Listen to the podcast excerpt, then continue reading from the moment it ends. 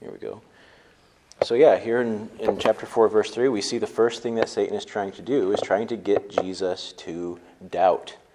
It was not, first and foremost, about bread. It's not like Satan really cared about Jesus and his hunger problem. that wasn't his concern. The first thing that Satan attacks here is this confidence, is Jesus' confidence in who he was, what the will of God was for, why he was there. Doubt. If. And we see that that was the first tactic that Satan used back in the Garden of Eden. Has God said? that you shall not eat of every tree. And then he try, then he informs her about what would happen if she ate from the tree of knowledge, that you would be like God. You would understand good and evil. You know, he's trying to he was trying to get Eve to to see God is not for you. He's holding something good back from you. So he so he's trying to get her to doubt God. And here, the first temptation that Satan brings against Jesus is doubt if you are the son of God. Like I said, it's not about the bread. It's not he doesn't Satan doesn't care about Jesus' hunger problems. And I think it's important for us to understand the purpose of temptation because it's not just an attack. There is actually a purpose. Why God, I mean, why we see in the book of Job that Satan doesn't do anything unless God allows it, right? And God doesn't allow things to happen without being sovereign over it. It's not like he just sits back and says, okay, Satan, just do whatever, I'm allowing you to do whatever you feel like doing. Now, God is sovereign, and if God is sovereign, he also, I mean, Satan's workings are not outside of his ability to control. Like we saw in the book of Job, which we didn't see there personally because I'm just referencing it, hoping that you understand what happened in the book of Job. Satan had to give an account to God for the things that he was doing. And ultimately, Job was tested by the devil at the initiation of God. It's not that Satan just gets to do whatever he wants with no with no uh, no sovereignty over it. And with that in mind, does anybody understand what temptation even means? What does temptation mean? tempt, to tempt. What is it, biblically speaking? Does anybody have any thoughts to give in this regard? Okay, so it's an urge to do something. It's a something that tries to to manipulate you into doing something that you wouldn't do without the temptation.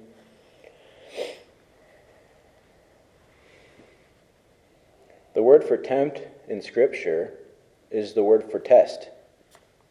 It's not the word for to try to get somebody to sin. It's the word to give a test to somebody. Now, what does that sound? That has a completely different avenue in our brains versus, well, I'm being tempted. I just I have to either not do it or do it, and then it will be what it will be. No, when when we're tempted, temptation is a test. And this is all falling under the sovereign plan of God. Why would God let Satan tempt you to try to get you to sin? Well, because temptation or testing is meant to produce victory, which leads to something greater, greater character, greater, um, greater influence. It's supposed to lead you somewhere. Temptation and testing is supposed to develop you as a person. And here in the book of Matthew, we see Jesus being tested through the temptation to sin. Um, and one thing that I, I wanted to get to earlier, but I never ended up getting to. Um, let me see here. See I don't even know if I actually put it in my notes to talk about this. Um, but in when Jesus was young, we only we don't know a whole lot about Jesus' young life we only know a little bit about. We know the events around his birth from a couple different of the Gospels, and we know a little bit of what happened when he was a little bit older than that, but still a child. What what was one of the uh, basically the one event of Jesus' childhood that we know in Scripture? When he was speaking in the synagogue. Yeah. And they were amazed. Yeah, were, he was asking questions in the synagogue. But then that, that little, um, little uh, insight into Jesus' childhood ends with a very important verse. A verse that says, And Jesus grew in wisdom and in stature and in favor with God and man. But when you look at each of those elements, you can understand Jesus growing in stature. Okay? He's getting he's developing as a, a boy into a man. You can understand him growing in favor with men because men are learning Jesus, they're relating with Jesus, they're seeing him. These these uh, priests or Levites that he's talking that he's asking questions in the synagogue were very were amazed at the understanding that he had to ask such questions and interact the way that he was interacting with as a young boy. But what is hard for us to understand is that Jesus grew in wisdom. Wait, isn't he God? Doesn't he have all wisdom? This, this relates to his humanity. He wasn't taking any shortcuts. He, too, had to learn Scripture. I mean, Scripture came forth from him. He is, in John chapter 1, he is the Word. but he, coming as a human being, had to grow in the wisdom Again, like just as a child, just like all of us do. He had to learn this and learn the wisdom of it.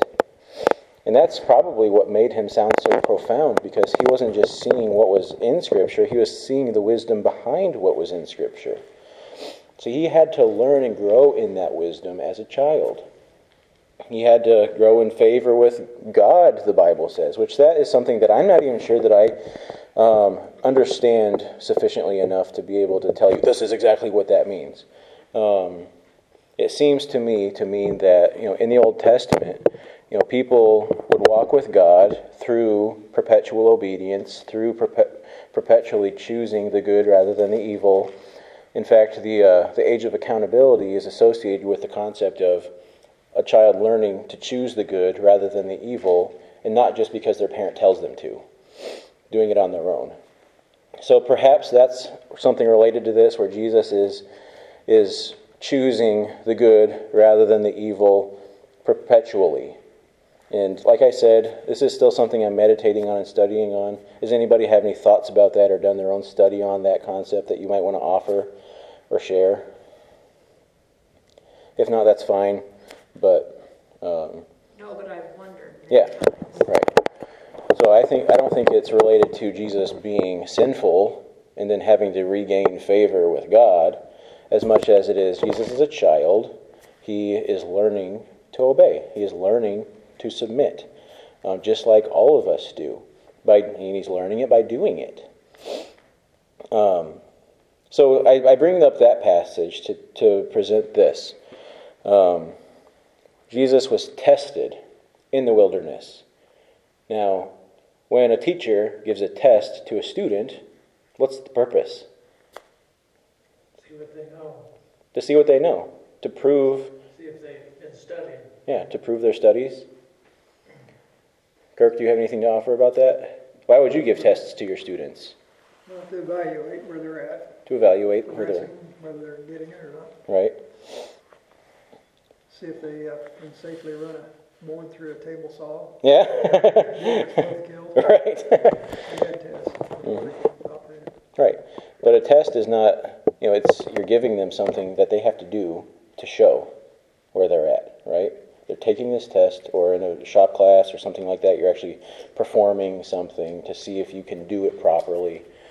You know, in when I was doing real estate, we had I had multiple tests and multiple exams that I had to go through to prove that I was competent to handle somebody's purchase or sale of a, of a home. Because if I wasn't competent to do that, then there's, there's no way that Illinois real estate law was going to allow me to, to, to allow a wolf into the pasture of sheep to, ru- to ruin all of these people's home buying or selling experiences, which still happens. But we take all these rigorous tests to prove what we know and to prove our ability um, to do the thing that we were learning to do. And it's the same with any anything that you're doing. Um, you know, even with a lot of jobs, part of the application process is they will have you do some sort of uh, some sort of testing to see what you know. Like, how much of Excel do you know? Like, it'll you can. for one of my jobs, I had to take an Excel test in order to get the job to show if I was competent to do the basic functions of the position, or if I was completely novice and, and had to go through much more um, study, much more training to get to somewhere where maybe another applicant was already there. So, um, a test is something that proves you it tests you. It shows if are you competent in the things that you've been learning. And as Jesus was growing in wisdom and through perpetual obedience through the Spirit, growing in, in wisdom and favor with God. Um, now we get to a point at the very beginning. Remember that he hasn't even really started his ministry now. He said there's there's been a couple things that he has stated or done, but he hasn't even really started his ministry yet. So here he's being tested according to the wisdom of the things that he's been learning, the favor of God, the wisdom of the scriptures. Now, here in the temptation of the wilderness, this is kind of like Jesus' initiation into his ministry. Um, sending him, because directly after this, we'll talk about another time.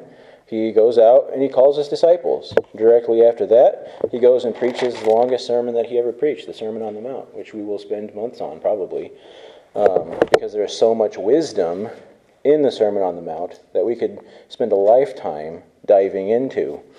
Um, but here, he's being tested by the devil. The devil, God unleashes.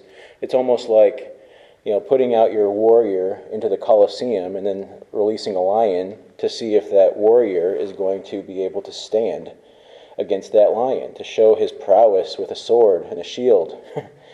um, and in a way, Jesus is entering the Colosseum with the sword of the Word that he himself breathed out much long ago, and to see if in his humanity that he had grown in that wisdom as a human being. And, the, and God releases Satan, the lion, to, co- to, to try to devour him, to, to render him useless. And it, it is, it's, it's strange to think of why in the world would the devil even try? Like, he knows who he's up against. he knows he's up against the Son of God. But, but just like, you know, you think about, I don't know, I, don't, I can't think of an illustration, a very good illustration off the top of my head, but let's say there's somebody that, um, you know, in your carnal, the carnal mind of a teenager, you have this teenager who's um, bullied by this bully for years. But then finally, that teenager gets a chance because this bully is in a position where he's vulnerable. Even though that bully is stronger than him, and even though that bully could lay him out in a matter of seconds, you might still want to try just to see if you can take him down. and perhaps that's the devil here. He knows Jesus is the Son of God, he knows that he's perfect, he's probably not going to sin from Satan's perspective, but he's just got to try. He just has to try. Because this is a time when Jesus is at his most vulnerable, and if he's going to fall, he's going to fall now. So Satan, in his, uh, in his uh, wicked pursuits, he tries. He tries to get Jesus to fall. He said, and he starts with the very first trick that he had in the book. If, if you are the Son of God. Doubt. Okay, so start doubting, trying to plant the seed of doubt in his mind. Are you really the Son of God? If you're the Son of God, prove it. It will be better for you. I mean, look, you're, you're hungry, you haven't eaten for 40 days. It's not wrong for you to simply turn this rock into bread. I mean, that, there's nowhere in the law that prohibits God from turning rock into bread. I'm not asking you to sin, Jesus. You have, I mean, show, show yourself that, the, that nature obeys you. I mean, you're God, right? So if you're God, the nature will obey you. So just prove it. And if I, and if I were Jesus in this situation, if I were an imperfect Jesus, surely I would say, you know what? I am the Son of God. I can do anything. After all, Satan is right. It's not sin for me to turn this stone into a bread. I am the Son of God. I can do this. And at this point, we don't see sin in bread making. Otherwise, nobody here should be making bread. um, please don't stop making bread. bread is bread is delicious. Um, but we see the potential, one, to doubt, to doubt, but we also see the potential sin of self will. And this is something that we have to come to grips with because this is very fine tuned. Like Jesus went on this excursion in the wilderness to fast at the leading of the Holy Spirit. The Spirit sent him to do this. This was his first big commission to go and fast in the wilderness. And as the Son of God, he had a purpose driven by the will of the Father for which he was there in the first place. But as the Son of Man, he had to learn obedience in the midst of the greatest pain so that he might fulfill his Father's will. And please try to follow me because I'm getting to something that has implications for us. Um, and here, Jesus is learning to resist the devil in a situation when the devil is not asking him to do anything that's inherently sinful. He's not asking him to do something that's inherently sinful. But if Jesus, and here's the, here's the key that we need to understand here about self will, if Jesus were to submit to the devil in this, this thing that were not a sin, but he was trying to convince him to, to claim it, to, to, I'm able to do this, I can do this. He is separating, Jesus would be separating his will from the will of the Father and the will of the Spirit. He would be separating his will from the will of the Father and the will of the Spirit. He would be distracting his purpose, even momentarily here. He would be distracting his purpose from something spiritual to, some, to engage in something temporal. This is why Jesus responds in verse 4 but he, Jesus, answered and said, It is written, Man shall not live by bread alone, but by every word that proceeds from the mouth of God. And we are very easily beguiled in this regard. Many of you may, in your hearts, believe that you don't really struggle on a daily basis with temptation. We don't really have these encounters with the devil that Jesus is having, or his, his minions, or whatever. We don't feel like we're suppressed and oppressed by temptation. You don't really fall, feel, because you don't really feel Satan calling you to do these grievous sins. Go out and murder that guy. we don't really feel that on a daily basis. You know, go adulterate, go thieve. You know, we don't really feel the call to do these bigger, more obvious sins. And even if we did, we're probably too cowardly to carry them out anyway. Uh, I don't want to go kill someone and go to prison for the rest of my life if I go commit adultery, even though I'm even though I'm a luster, I would lose everything because my wife's going to find out. You know, so even if we wanted to do these things, we'd probably be too cowardly to do them anyway if Satan were to ask us to do it. Um, but a lot of the time, Satan isn't tempting us with these big, gross, sin, obvious sins. But we do but Satan will, I mean, this is the first temptation that Satan comes at Jesus with. And sometimes this is the first thing that Satan binds us with when we start submitting to the devil in things that nobody could really judge you for. You know, I can't judge anybody for taking thirds at the lunch at the lunch line because I can't point in scripture and say that was a sin for you, and maybe it wasn't, but maybe it was. Um, Nobody could judge Christ if he were to turn this stone into a bread. Nobody's going to be able to point at Scripture and say, Thou shalt not turn stones into bread. Thou shalt not bread make. There's nothing in Scripture that says that. Nobody could have held that against him. But what would have happened? We're talking about the self will that Jesus would have been acting on.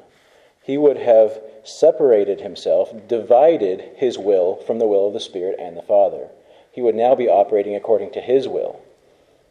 And even in this thing that's not even a sin, his will would have been divided from the rest of the Trinity. Even just this little inch would be enough to, to plant a root of selfish ambition. And that's where a lot of us find ourselves. We give in to things that are not sin, but they were the temptation of the devil because he is trying to plant the root of self ambition within our hearts to separate our will from the will of God. Not the sin of bread making, it would not have been the sin of bread making that tarnished Jesus, but it would have been the, divi- the division of Christ's loyalty that would have tarnished Jesus. he would have dismembered the unity, the perfect, whole, 100% unity that Christ had with the Godhead by causing Christ to choose something for himself outside of the will of the Spirit and that of the Father. Does that make sense? Are you following that? Because it's the division of the will, the separating, even in something that's not even sinful. It's, keep, it's giving me self will. And it's the passion of the devil to dismember us from the Godhead likewise, to turn us into people who do not seek as the thing that's constantly in front of me, to turn from the will of the Father. Because, you know what? Our unity in Christ, we ha- we're unified by Christ through the seal of the Spirit to walk in the same will of the Father. Christ, we are to be, I mean, that's why we're called Christians, because we're supposed to operate the same. We're just like Christ, who was filled with the Spirit and was led by the will of the Spirit into the, under the will of the Father. But we find it very easy in the appetites of our flesh, appetites for things that may not even be sinful things, to turn our, side, our eyes upon ourselves, to find ourselves performing outside of the, the sustenance of the Holy Trinity. And Satan succeeds in tempting us with things that aren't even sinful. That's why it's called deceit. Because you think it's fine. It looks fine. It doesn't look like there's anything wrong with that. But yet, Satan is not stupid. He's been around from the beginning to learn how people operate, to learn what buttons to push to get somebody to fall. He is, I mean, he is the salesman who could beguile a car salesman,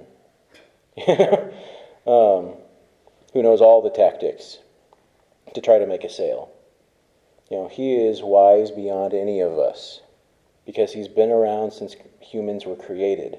He knows what makes us tick, what we long for, how to get us, how to manipulate us. And without God protecting us, we would all be hopeless before him, the devourer who devours us not always by the obvious sins, but by the deceitfulness of sin. So, in this, we can, you know, there are some things that we can fall prey to that aren't even sins. Some things that are sins and some things that are connected to sins. But a lot of a lot of what we fall to is not necessarily these big gross sins that we are doing. Sometimes it's the things that we're not doing that we should be doing. But we don't look bad by not doing these things. You know, like, for instance, one of the things that Satan wants to keep you from is consuming your mind with the Word and prayer. Nobody can look at you and say, hmm, you're not praying or reading your Bible. I can see it. you know, nobody can say that to anybody because that's a private matter that we can do in the privacy of our own homes. You know, but we find ourselves very comfortably not doing that and not feeling bad about it because nobody can judge me for that. Pastor may talk about it, but I can just kind of shove that away because nobody's actually there to condemn me. And Satan traps us by cutting off our lifeline, our, our source of water and bread. Like, he, like Jesus said, man shall not live by bread alone, but by every word that proceeds from the mouth of God. If Satan will beguile us into not making a serious matter of being in the Word and in prayer, then he's cut off our sustenance for our spiritual life and effectiveness. We may still believe the right doctrines, but we're certainly not healthy and alive. Just like if you were to go days and days and days without eating or drinking, you know, you may still be able to breathe and do some things here and there, but you're vastly undernourished and you will never be able to do the things that you are supposed to do with the affluency that you should be able to do them with because you're cutting yourself off from your sustenance. And if Satan can cut us off from our sustenance, then he can render us useless, even though we might be doing some of the right things and saying the right stuff. We know that we're being beguiled by the devil when we're consistently making choices that revolve around our personal comforts and satisfactions. Those are also things that aren't sin. Is it a sin for you to buy a new mattress or you know a new car or a new house. Those aren't those aren't sins. But if our life revolves around our personal comforts and satisfactions, then we have been beguiled by the devil. Not into sin, but into self will. This prison of self will, of every, every dollar that I spend and every thought that I think, it's about how I can make myself more satisfied and comforted. Another way is we, don't, we do not acknowledge God's sovereignty over our lives. Rather, we're convinced that we have certain rights inherent to our humanity outside of what Christ has given us according to His Word. Do you have the right to bear arms? Well, that's something that's in the Constitution. You can't really make a whole lot of a biblical basis for that because it wasn't God's priority to give us the right to bear arms. But some people I've seen make that their life's pursuit to make sure that we keep the right to bear arms. And don't get me wrong, I think that we should have the right in our nation to bear arms, but that's not an inherent right that God is utmost, that's on God's utmost um, priority for our lives.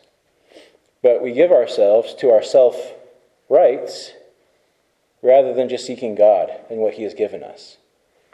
That's one way that we can give in to the devil by distracting us to things that, in the grand scheme of things, they don't really matter that much.